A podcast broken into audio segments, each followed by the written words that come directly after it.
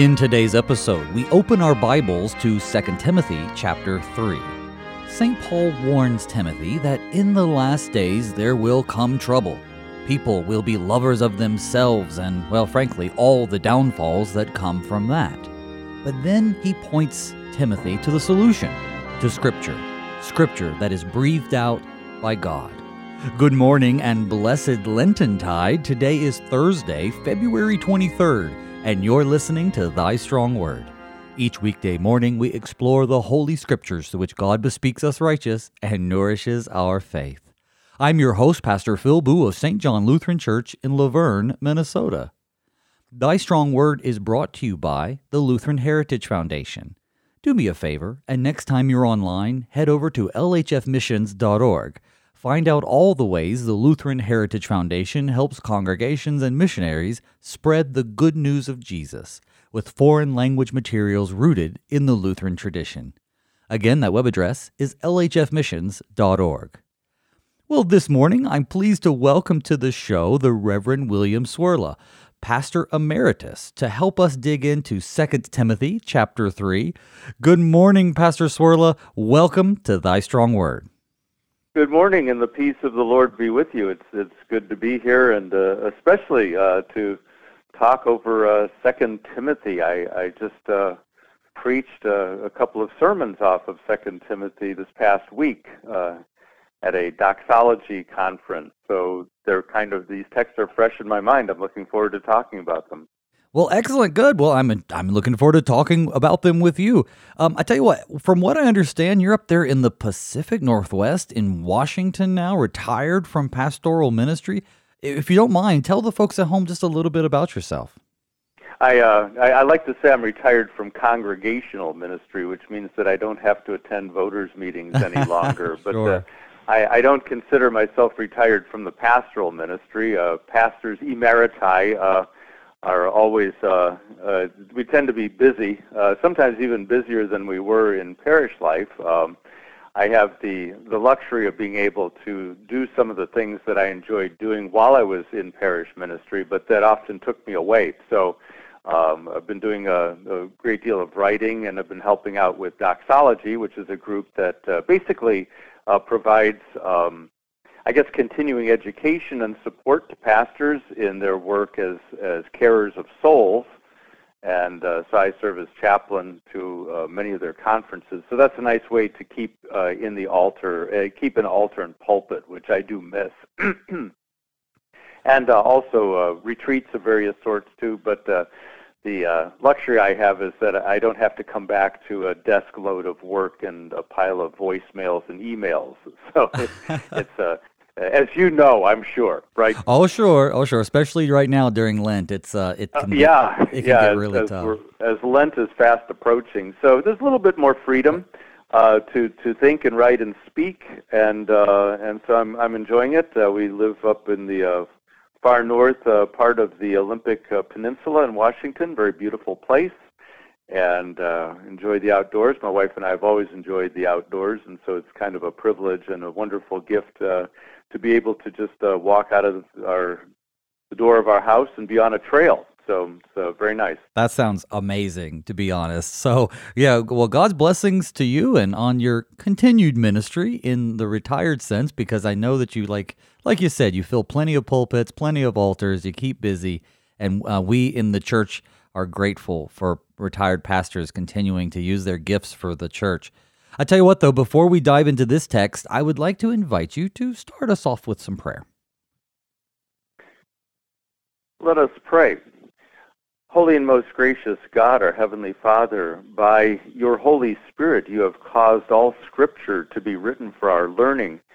And so we pray that as we consider the words of your Apostle Paul to Timothy, that you would open our minds and our hearts uh, to attend to your word and to rightly understand it, that it too may make us wise to salvation through faith in Jesus Christ. We ask this in the name of Christ, the incarnate Word and our Savior.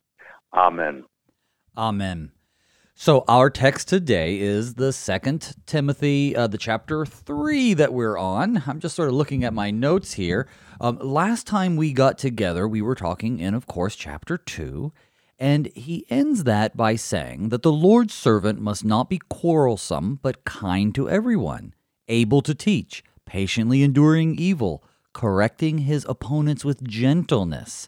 And then, of course, the goal is that God may grant them repentance. Before we get into the exact text of this section, um, what else should we know about where Paul has been encouraging and, uh, I guess, basically teaching Timothy in this letter to, so that we understand where he's going in this next section? Well, I, I think just by way of introduction, um, I find Second Timothy especially to be uh, very near and dear to my own pastoral heart, and I'm sure yours as well. Um, this is really, uh, first of all, it's it's Paul's last letter that we have in the canon, chronologically speaking. Uh, he's facing his imminent death. In a sense, as Luther put it, it's, it's almost his last will and testament. Um, and, and there's a real sense of handing on the baton, you know, like a relay race where, where, where uh, you're handing on the baton to the next runner. Here's the Apostle Paul uh, seeing the end of his life, and chapter 4 certainly uh, talks in those terms but he's handing on the baton of apostolic ministry to his young charge, Timothy. And so I think every pastor of every generation reads this personally, as though the apostle were handing the baton on to us. And there's everything from fatherly advice and encouragement to uh, exhortations to steadfastness, to sticking to the pattern of sound words and sound doctrine, not to be swayed by deceptive and seductive teaching, uh, ample warnings about uh, just the lay of the land, and and uh, you know, sometimes I think Paul uh, uh, went into a time machine, uh, popped into our age, and then came back to write that letter back in the first century because it's certainly so vividly descriptive of our own time as well as Paul's. But then we're reminded that there's really nothing new under the sun, including uh, heresies and challenges to the gospel. And so what Paul faced in his day, we face also in ours. But I draw a lot of uh, strength and comfort from Second Timothy as a pastor, and I, I get emotional about it. Uh, because you know, here's here's the apostle. He's he's come to the end of his race. He's he's fought the good fight. You know, and and now he knows that he's going to have to hand this on to others, and so he's entrusting the sacred deposit to Timothy. It's, for me, it's a very, uh, very emotional thing, as well as as uh, something that's encouraging. And I would think too that Paul is in that special position because, well, while he's come to the end of his race, it's also in many ways not something he's volunteering for, right? He's not he's not hanging up the stole on purpose. He just he kind of knows that this is the end. He's in prison uh, things are not looking well. That must be just such a burden on Paul um, to to have to say, okay, I've I've done all this, I've suffered so much, and now I literally have to trust God, of course, that He's going to work through these new pastors, these new young men who are being raised up to spread the gospel. That must be a, a very complex feeling that Paul is experiencing. Yeah, you know, I agree, and and yet, and this is jumping into chapter four, but but but I sense a, uh, there's really a note of hopefulness um, and almost joy. Uh, you know, he he says that that you know he's already poured out as a drink offering. The time of my departure has come, but but he says I've fought the good fight. I've finished the race. I've kept the faith. And he's, he's forward looking. Henceforth, there's laid up for me the crown of righteousness, which the Lord, the righteous judge, will award to me on that day, uh, referring to the last day, and not only to me, but also to all who have loved his appearing. So he's very much forward looking. I love that image of the, the, the runner, the distance runner, who is exhausted, just, you know, every step forward is is is just just a strain and a struggle. He's, he's every ounce of energy has been depleted, but he's got the finish line in sight, you know, and he sees the Lord and the crown uh, in sight, and that's what propels him to take those last few steps and finish the race. So this is a very tired runner who looks forward to crossing the finish line and collapsing into the arms of the coach, so to speak. Um, uh, and he uses that image in, in earlier in chapter two, where he reminds Timothy that an athlete isn't crowned unless he competes according to the rules. Uh, one of the three images that he uses of steadfastness and single-mindedness in in in pastoral work that uh, one must compete according to the rules that is stick to the pattern of sound doctrine um, and and whatnot. So uh, I, I get the impression of a lot of hopefulness on Paul's part. This is not a sad crawl to the end. I think that's an excellent point that you make. And as he looks forward, he also sees, as we'll hear in our text this morning, that, well, things in some ways are going to get bad. And, and he has experienced his own fair share of suffering. But I do like that how you point out, though, that he sees in that suffering faithfulness and a connection to Christ. But he's warning Timothy that, well, things are going to get bad. And I'm going to read that text. This is going to be chapter 3, verses 1 through 9, basically the first half of the chapter. And we're going to be reading from the English Standard Version. But understand this that in the last days there will come times of difficulty, for people will be lovers of self, lovers of money, proud, arrogant, abusive, disobedient to their parents, ungrateful, unholy, heartless, unappeasable, slanderous, without self control, brutal, not loving good, treacherous, reckless, swollen with conceit, lovers of pleasure rather than lovers of God, having the appearance of godliness but denying its power. Avoid such people. For among them are those who creep into households and capture weak women burdened with sins and led astray by various passions, always learning and never able to arrive at a knowledge of the truth. Just as Jannes and Jambres opposed Moses, so these men oppose the truth. Men corrupted in mind and disqualified regarding the faith. But they will not get very far, for their folly will be plain to all, as was that of those two men. Okay, it's it's one thought here, but there's I, we definitely could divide this up into a couple different sections. But let's just start at the top, brother. Take us through this. He lists off, um, well, some characteristics of people that no one would really want to find themselves uh, associating with. Although maybe all of us could find us ourselves in that list at, at one time or another. Well, you know, first of all, stylistically, this is one of Paul's what I call vice lists. Um, Paul's a, a master rhetorician, for one thing, and and uh, um, I, I'm taken back to like Romans chapter one, where he does the same thing. He's describing uh, the world, especially the world uh, under the idolatries of the pagans, and and this continual giving them over to you know all all manner of lust, all manner of dishonorable passions, and then it goes from bad to worse, and finally you get this like this riff of everything wrong in the world, and and he does it here too. You know, uh, self-centered, uh, money lovers, proud, arrogant, abusive, disobedient to parents, and it's almost like he's just uh, there's an endless list of all the vices and wrongs and evils uh, that he sees in his own world, and we see at work in our world as well. And and he associates that with with the end time stresses. You know that devil's little season, that outpouring of evil before the end, and uh, it, it has a, a kind of a cumulative effect. It's a piling on. Uh, I tend not to parse these things so much as just to kind of let let let one pile on top of another and realize that it's just this massive heap of evil that he's describing and and that's a another place would be Galatians 5 where he talks about the the works of the flesh in contradistinction to the fruit of the spirit um, and so Paul has his vice lists, but he also has his virtues list too.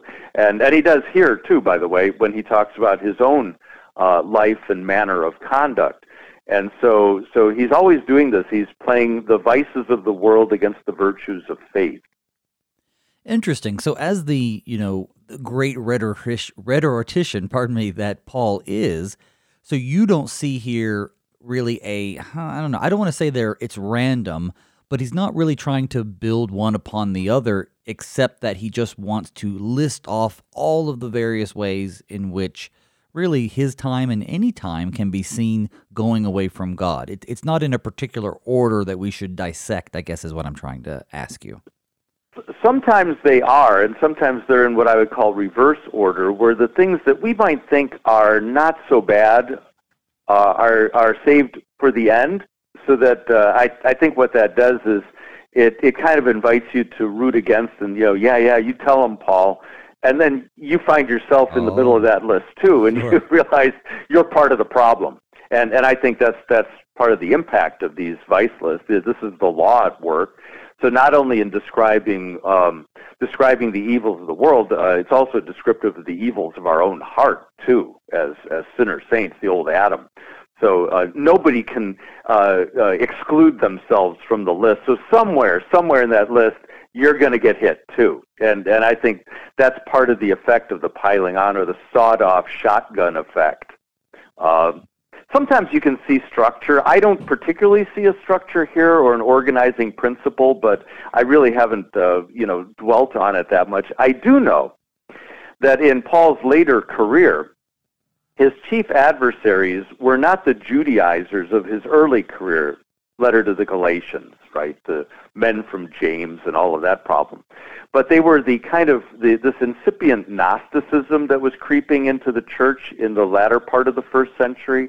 And that's that subtle blend of Greek philosophy and Eastern religion and Judaism and Christianity, kind of the New Age spirituality of the first century. Uh, this was taking hold already uh, at the time of Paul. You see it in Ephesians and Colossians, particularly. You see it in the pastoral epistles in First and Second Timothy and Titus. Uh, kind of these vague references to these teachers who are teaching esoteric doctrines and following strange myths and genealogies and troubling people with weird diets and weird ways of life. But these are all the kind of, uh, I would call it proto Gnosticism, pre Gnosticism, for which in the second and third century that became a full blown religion. But but here it's so the seeds are already sown, and Paul sees it, and so he he addresses it, and that's where you get these these uh, these cunning teachers who creep in and uh, creep into households where the man is away, and uh, and you know kind of um, seductively persuade the weak women of these teachings. Uh, that's that I think is just a full-on evocation of Eve and the temptation of Eve in the garden you know, isolate her from Adam and seductively get her to to uh, contradict the word of God and and and you know the Gnostics later venerated Eve for bringing knowledge into the world. She did a good thing. See, she brought knowledge into the world, and I think that's that's indicated with this uh, led astray by various passions, always learning but never arriving at a knowledge, a gnosis of the truth. It's almost using their own vocabulary against them because they were peddling a higher knowledge, a superior knowledge to what Paul was teaching. But I think that, and first of all, that's extremely interesting about uh, honoring Eve for bringing truth into the world. I had not heard that, and so that's one of those rabbit holes I'll probably dig into after the program.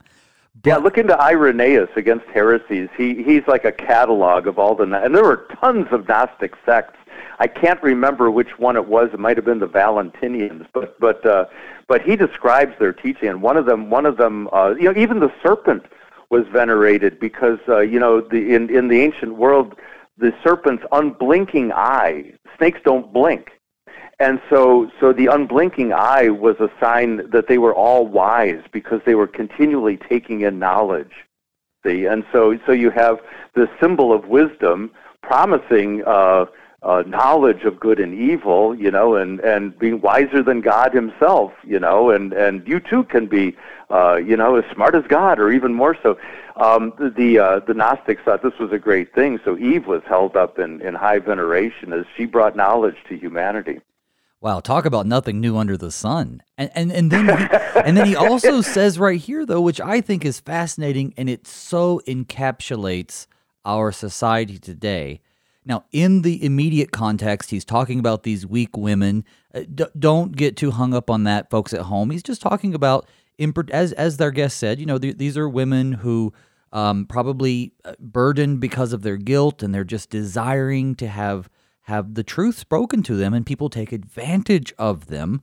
But then I, I love this, always learning but never able to arrive at a knowledge of the truth. And isn't that what it is today? We're always trying for the next thing, the sort of progressivism in, in search of, of, of what's true, but then what is true and noble and right changes day by day for people. uh, because they're only going according to their own whim. So, really, they're always learning, they're always striving to find the right way to do things, and yet they never arrive at the truth because they're not looking in the right direction. Yeah, and, and these, these women were not necessarily ignorant. Um, uh, they, they were well read. Uh, they were learned. Uh, many of them were, were uh, would have been of, of noble uh, status. Um, however, it's their, their, their kind of the, that general love and curiosity for learning that can get the best of you. Uh, you know, or you can like like mom used to say, you're too smart for your own britches, sort of thing. And and I think that that that kind of feeds into that. The devil can play into our curiosity and our quest for knowledge as much as anything else. And certainly in today's world, where we don't even need door-to-door um, door-to-door doctrine people. We we just go to the internet and you can dial in anything you want, including these ancient heresies that were around the first century in, in their modern dress. And uh, our endless curiosity for for knowing things and understanding things can get the best of us if if this is done apart from faith. So true, because there's so many self-help gurus out there. So whether whether their goal is to get rich quick or to become the most spiritual person in the world, you can get online and find basically any any doctrine out there to itch your ears for for whatever your issue is. Um, so yeah, yeah, I, I, like how you put that. No one's having to creep into households anymore. The, the people are literally coming to them in droves. Yeah, the the device they use now is is the internet and your computer. So it's a lot easier to disseminate all kinds of false and misleading teaching, and quite frankly, some of it looks true, and some of it has truth in you know in it. Uh, you, you can't have like just absolute falsehood because you'd sniff that out. But these really subtle, seductive ways of of playing truth against God, playing a little truth, small t truth, against the capital T, truth of God's word, which is right back to the garden and that conversation between Eve and the serpent. So tell me a little bit about Jannes and Jambres, right? this is the only place we hear about these guys. I mean, well, by name. Yeah, this is a name drop here. Uh, you know, and so you get you get out your concordance and you start shuffling through the Old Testament, and you go back to Exodus and Moses, and, and you can't find them. Uh, and they are uh, two characters out of rabbinic tradition uh, you can find them in the Talmud and the Tanakh. The you know basically the not the Tanakh, the Talmud. Um, uh, but the, the recorded sayings of the rabbis who love to converse about scripture with each other. Um, but uh, they are two named court magicians of Pharaoh. So when Moses engages Pharaoh and and with the with the demand, "Let my people go," and uh, you know his his uh, he turns his the, the, his rod is turned into a snake, you know, and he's doing all these signs in front of Pharaoh. And Pharaoh calls in his court magicians to to do the same. It's like, oh, I can do that. You know, it's not a big deal. Uh, but but in, in the, the beauty of that narrative in Exodus is that God through Moses always one ups the court mu- magicians, right? See, so so they can do they can do like a, a second rate copy of what God is doing, but then God gets gets one up. Like so, Moses' snake eats all the other snakes, and that. But two of these guys, apparent uh, in the tradition, uh, the rabbinic tradition, are named Jannes and Jambres, and these are Egyptian court mag- magicians. And there's all kinds of traditions that that grew up around them. Uh, uh, some that they converted to Judaism and uh, left with the Exodus, so they were part of the company of Israel, much to the snare uh, of Israel. So they were a problem. Interesting. And uh, uh, depending on the tradition, they either perished at the golden calf incident or they perished in the rebellion of the sons of Korah, you know, the, the, the unholy fire incident, or they perished uh, some other incident in the wilderness where Israel rebelled. But the sense is always that they were kind of like in the center of the rebellion, you know, stirring up the trouble that yeah. led to Israel's downfall in the wilderness. And so uh, they would be very have been very well known to Paul as a rabbinic student. Uh, Paul was a, a, a rabbi in training in the Pharisee school, and so and they'd be very well known to to to the the uh, you know the people of Paul's day, the Jewish people of Paul's day who would, would have known the rabbinic teaching. So they're held up as kind of like um, figures of the past that opposed the right teaching of Moses. They opposed Moses. Uh, and in the same way, these new teachers floating around today are opposing Christ and the gospel in the same way.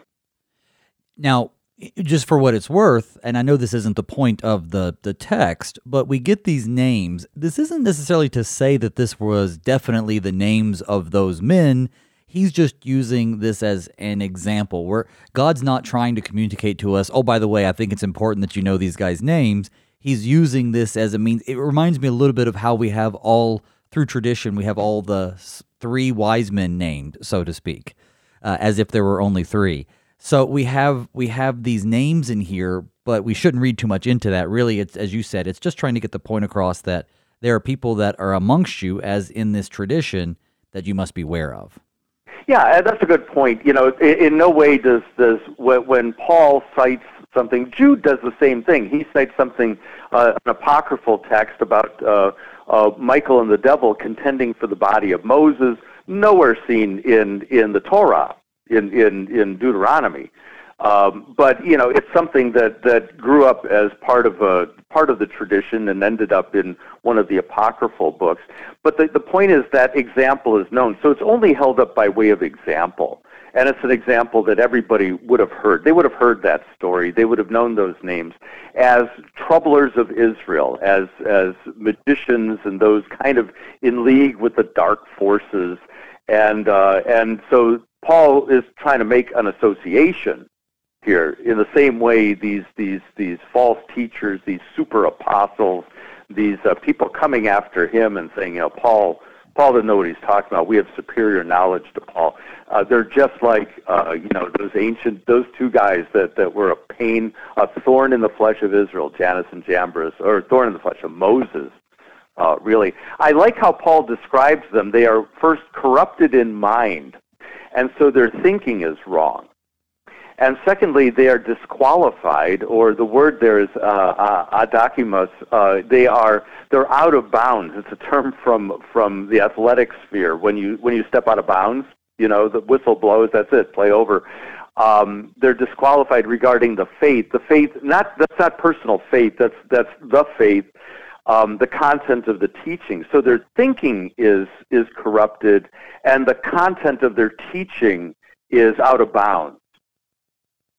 Wow, interesting perspective. I never I never heard it explained that way before. That's awesome. Well, I'll tell you what, I'm going to ponder that, and folks at home, you ponder that too. We're going to take our break. We'll be back in just a few moments, so don't go anywhere because when we come back, Pastor Cwirla and I will continue with 2 Timothy chapter 3, the second half. We'll see you on the other side.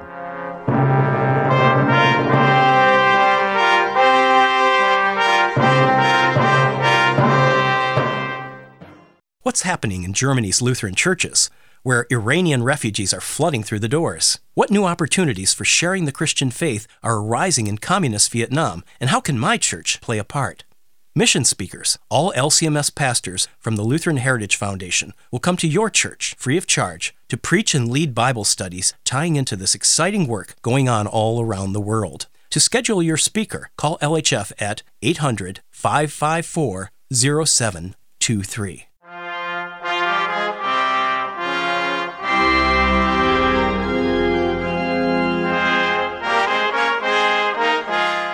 Welcome back to Thy Strong Word. I'm your host, Pastor Phil Boo. With me today is the Reverend William Cwirla, Pastor Emeritus. If you have any thoughts or questions, folks, about today's show, don't hesitate to reach out to me at pastorboo at gmail.com, or you can drop me a message on Facebook. I'd love to hear from you. And I just want to say thank you for tuning in to Thy Strong Word. You can catch us over the air, on demand at kfuo.org for those who prefer to listen on the go, you can download the KFUO app or you can subscribe to the program on your favorite podcasting platform. It means the world to me that you're here, and thank you for telling your friends and families about Thy Strong Word. Well, Pastor, before the break, we had uh, just sort of finished up this idea that, well, we ha- we're going to have people in the midst, because of all of this godlessness, all of this lovers of self and money and pr- pride and disobedience and ungratefulness, etc., etc., etc. You, you said it was a, a heaping of a list of vices that that he, of course, as a young pastor, but really all of us as Christians, we must be keenly aware. In the second half of our text, we have that, I guess, list of virtues, I think you might say, that he points to himself and urges the uh, the young Timothy to follow him. I'd like to read those verses for the rest of our conversation. So this is going to be verses 10 through 17. You, however, have followed my teaching, my conduct, my aim in life, my faith, my patience, my love, my steadfastness, my persecutions and sufferings that happened to me at Antioch, at Iconium, and at Lystra, which persecutions I endured. Yet from them all the Lord rescued me. Indeed, all who desire to live a godly life in Christ Jesus will be persecuted, while evil people and impostors will go on from bad to worse, deceiving and being deceived.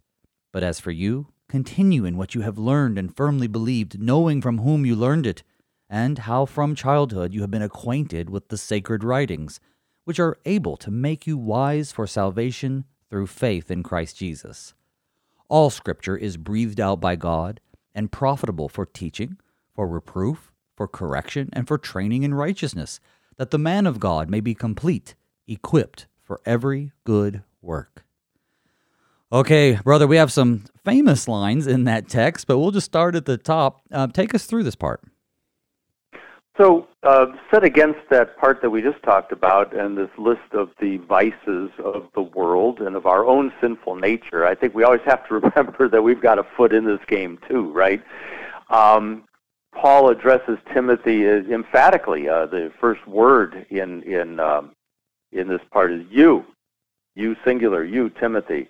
I exhort you. Um, and uh, and so, but you, you followed. He says, uh, "My teaching, conduct, aim of life." So so um, he he then gives a list of these virtues that that uh, he's confident is present in himself. I, this this sometimes sounds a little arrogant, but Paul does this a, a lot. He holds himself up, his his life and conduct as, as an example. Uh, and I think uh, you and I, as pastors, we need to give consideration to this too. We are an example to the flock and our our the the conduct of our life and the way in which we conduct the life of faith uh, is visible to all. We do live in kind of a glass house, and when we step in front of the assembly on Sunday and preach and and preside, we we are our whole life is kind of an open book. So that that's that's an important thing to give consideration to. Uh, Paul can say that, and we should be able to say that as well. You you know followed my way of life, uh, as well as Paul says my teaching and conduct. Uh, he reminds uh, Timothy of his persecutions, uh, really following just the contours of the book of Acts, uh, where, um, and he mentions specifically Pisidian Antioch and Iconium and Lystra, where Timothy was from. And, um, you know, in each of those cities, if you go back to the book of Acts, uh, Paul had trouble. Uh, he, the, you know, he began preaching. People were hearing, and and people coming to faith. And then then factions were stirred up. There were Judaizers stirring up trouble for Paul. Uh, it seemed wherever he went, there was a riot. Uh, you know, he was jailed. He was nearly stoned to death, uh, which is what he's referring to when he says that the the Lord rescued me. Uh, he survived, uh, you know, you know, near stoning to death. Um, and then the summary verse, which I, I think we really need to take to heart. Indeed, all who desire to live a godly life in Christ Jesus will be persecuted. Uh, and and I think that we can take pause and think about that to, today as well, uh, as it as as living a godly life in Christ Jesus stands in sharper and sharper contrast to the the norms of society and the world. Um, the spotlight is going to be on us as believers, and we will we will be in the crosshairs of an antagonistic culture and society.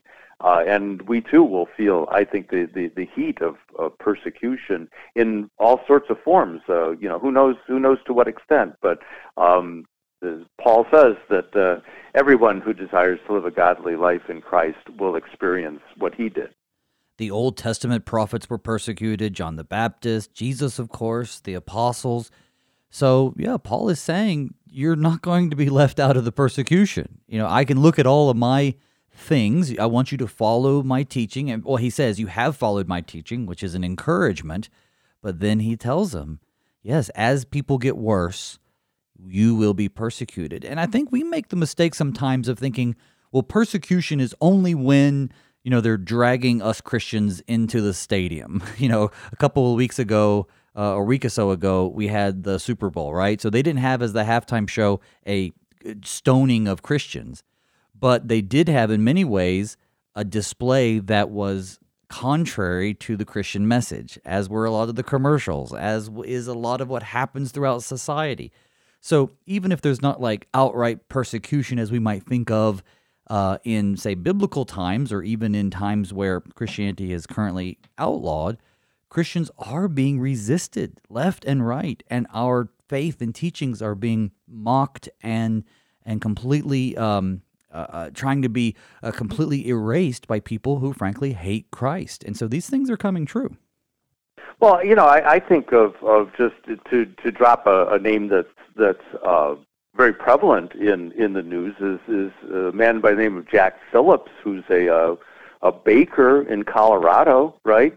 And I mean, all he's trying to do is uh, you know he he's a man of deep convictions. He's a Christian, and and he he just won't uh, decorate cakes for events that are contrary to his faith, that that are expressions of things he doesn't believe. And as a result, he's being hounded and persecuted, and uh, persecuted in the sense of being hounded and harassed uh, by by uh, you know the courts and by um, you know uh, committee that I'm, I've got the wrong word here, but you know, councils, city councils, right. and things like that. But but everybody's after him. They're trying to shut down his business and essentially drive him out of the state. And and and his only crime is that that he doesn't want to contradict his his firmly held beliefs uh, in his business. That he wants to conduct his business in what he feels is is a godly manner in accord with what he understands as the truth as a Christian. And uh, and you know, he's not alone I, I think he's just not. kind of the tip of the iceberg in this.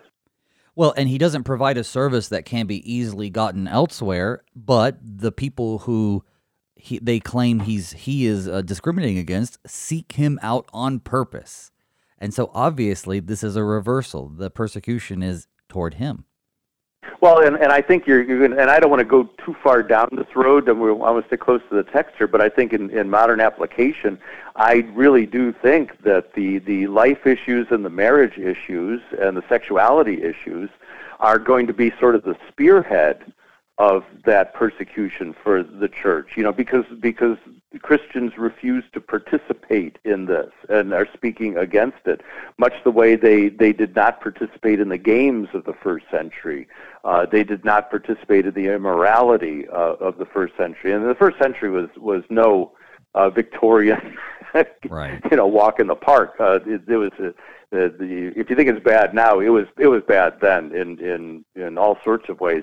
But the Christians were non-participants and spoke actively against it. And in some cases, you couldn't even join the church if you were part of any of that. You know, um, so they drew a very sharp line, and as a result, uh, they they suffered because they they were viewed as basically.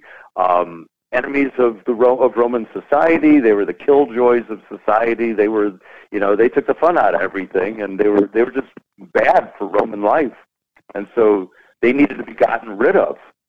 And and I think you're seeing you're seeing that, that that's very much of a phenomenon today too. So we shouldn't be surprised. Paul wrote about it two thousand years ago. We see not only him saying that everyone who desires to live a godly life in Christ Jesus will be persecuted. The second half of that clause is that while evil people and impostors will go on from bad to worse, deceiving and being deceived. Um, I think that's interesting and worth dwelling on. So it's not just that you're going to be persecuted, but the bad guys are going to kind of get away with it and and get worse. That that that's not much of a comfort to us Christians, I don't think, but it's the truth. Well, you know, we saw another recent example of that in the Grammy Awards, where where uh, Satan is is is actively is is is is held up uh, in a positive light. Um, you know, one of these days Satan's going to really rear his ugly head to those who think this is a joke or that they're being, you know, they're they're they're being bold in in in sassing, uh, you know, people who believe him to be the evil one. They're going to see what evil really looks like, and it's going to be a horrifying sight. I guarantee it. But um, you know, we're, we're getting to this point where where evil is becoming utterly evil. It's like it's like the amplifier's been turned up to eleven, if I may borrow a phrase from. Uh, I think Spinal Tap is that comes from that movie, but but uh, but you know it's it's it the the volume is so high you can't mistake it these days. It's not subtle. No, so, it's not subtle, and I think that the way that Satan is, I guess, uh, winning over people, which is still consistent with what we're talking about here, is that they think it's a big joke, as you put. They think it's a big joke. It's no big deal. They're just owning Christians. They're just trying to punk Christians with this stuff, and oh, look at the silly Christians get all upset.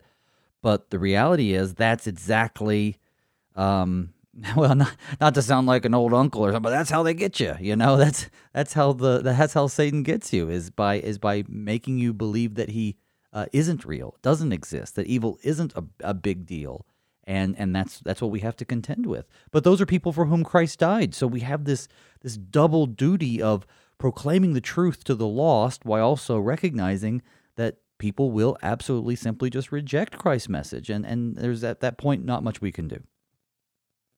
So, you know, the, the question is how then do you navigate the waters where you are in, you're basically swimming in amplified evil of all, all sorts.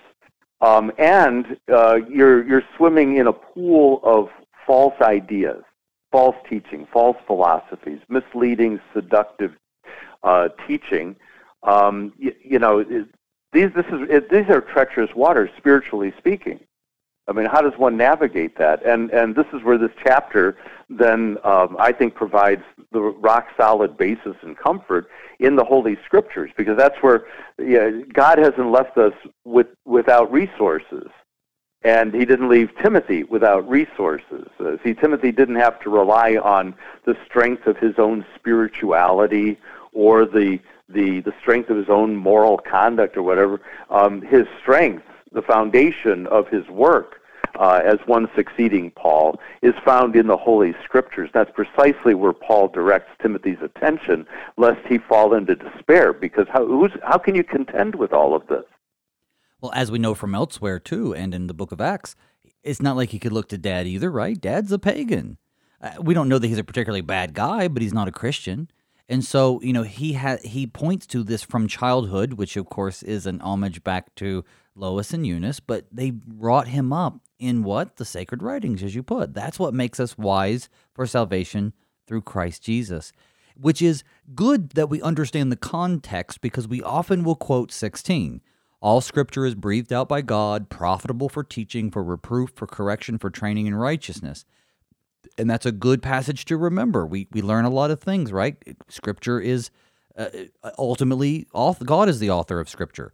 But at the same time, there is a role for not only the pastor, but also the, also the Christian with society to lean on Scripture for teaching, reproof, for correction, and training. Right? It's not just for us to read in the in the secrecy and privacy of our homes and churches.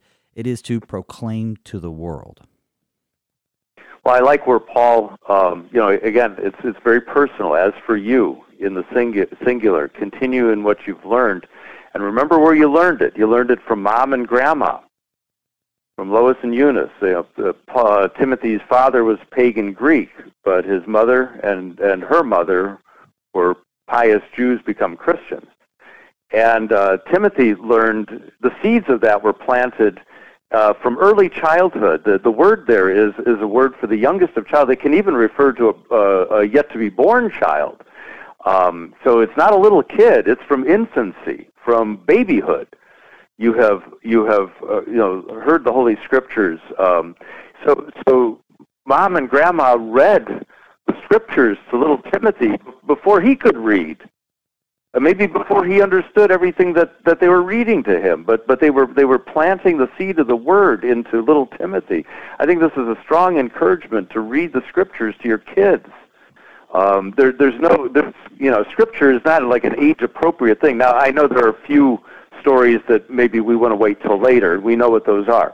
but but but the Holy Scriptures are to be read to to your children uh, well before they know how to read. That that these these these stories become formative of their life and faith, and you're planting the seed of the Word in them, which is the the, the grist for the Holy Spirit to do His thing.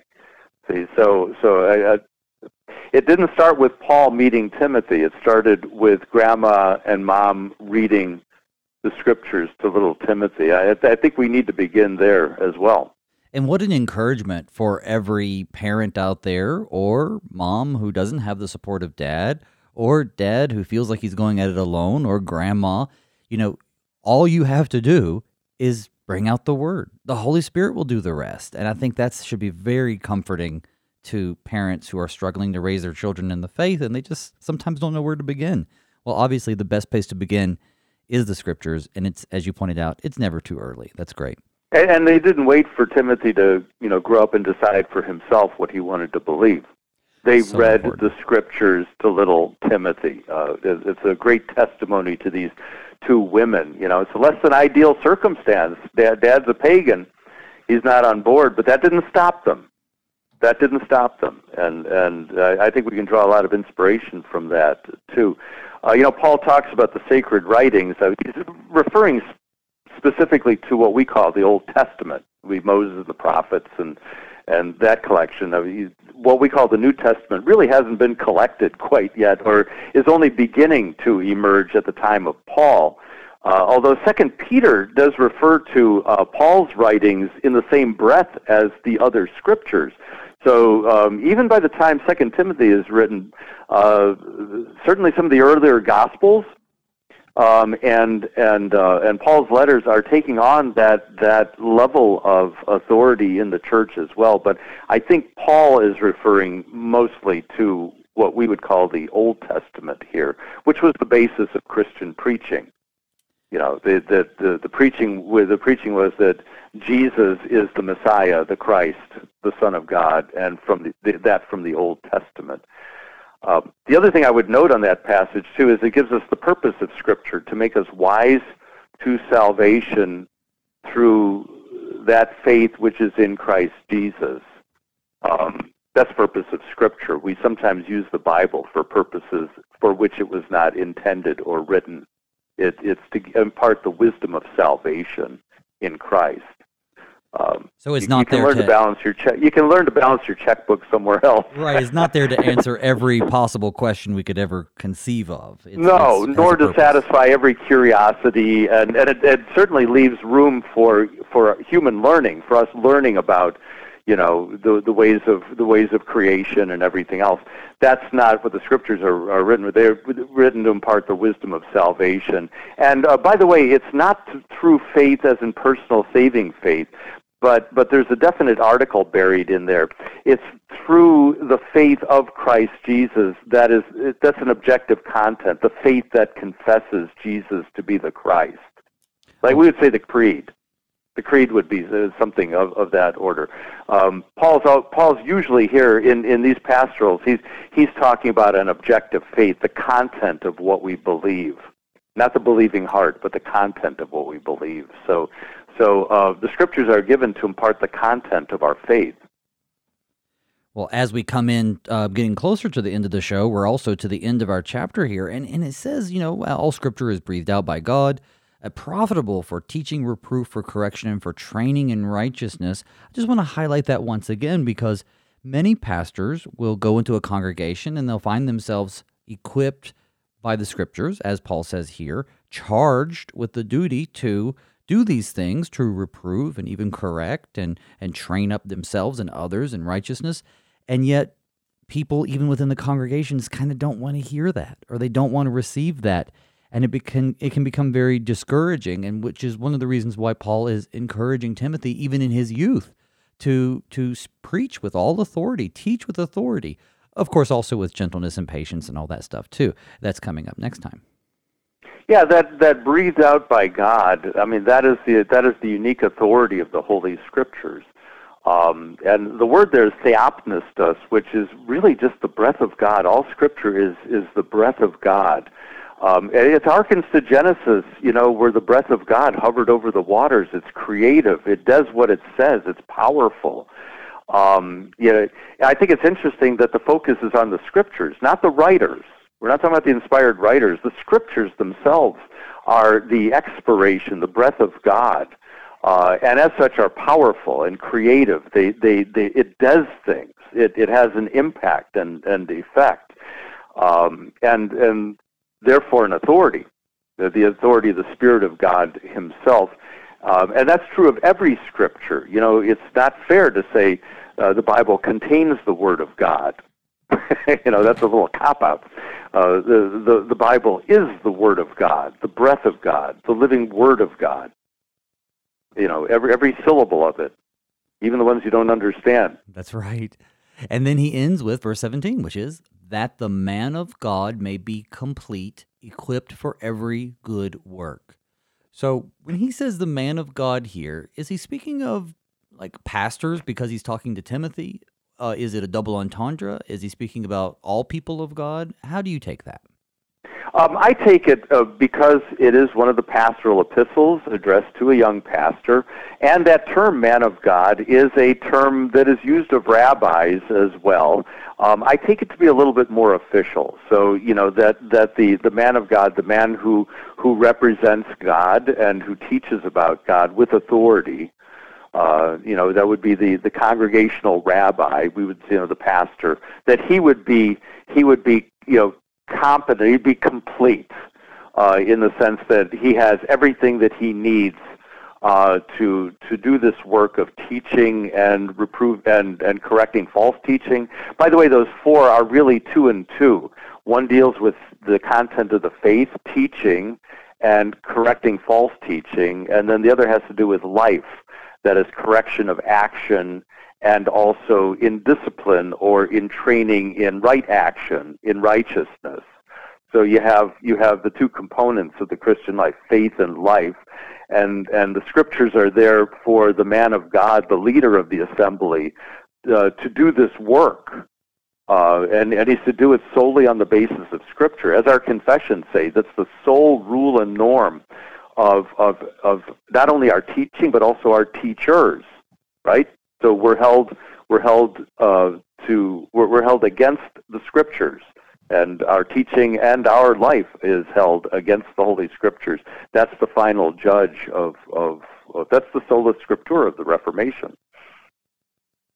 Anything else about this text that you think that is really important for people to take home before we wrap up our show today? You know, I think I would be remiss. Uh, this goes back to the sermon that I preached a couple of uh, last week and, and a week before. Uh, I'd be remiss if I didn't end on a, a, a note of encouragement. Read the scriptures. Take and read. Um, if you think you know the story, read it again. If you've read Romans a hundred times in your life, read it again because you can never exhaust it. And and I think read it like a little child. You know, a little child loves to hear that same story over and over and over and over again, and they react to it as though it were the first time they heard it. And I think that's that's the that's the from childhood kind of thing. Return to the scriptures, no matter how sophisticated you are. You know, a layman, a theologian, you know Greek and Hebrew, you don't. Return to the scriptures as a little child, and and and look for you know just just be eager to learn something new because there's always something new to be learned from the scriptures. You cannot exhaust them. I can testify to that. Just doing this show has been so beneficial to me as I get to encounter other pastors and study the scriptures anew with a different perspective for bringing that scripture to the folks at home, but also just, you know, boning up before I talk to knowledgeable guests like my guest this morning, who I'd like to thank, the Reverend William Cwirla, who's a pastor emeritus living the good life up there in the Pacific Northwest. Brother, thank you so much for being on the show. It was my pleasure. Tomorrow, guys, we are going to end our week together with the end of the letter. In chapter 4, St. Paul urges Pastor Timothy to stand up for true doctrine. He is, as we alluded to earlier, to preach and reprove and rebuke and exhort with authority, but also in patience and love. So join us tomorrow at 11 as we wrap up 2 Timothy and prepare to move into Titus on Monday. Until then, may God's peace and blessings be with you all as we pray, Father, keep us in thy strong word.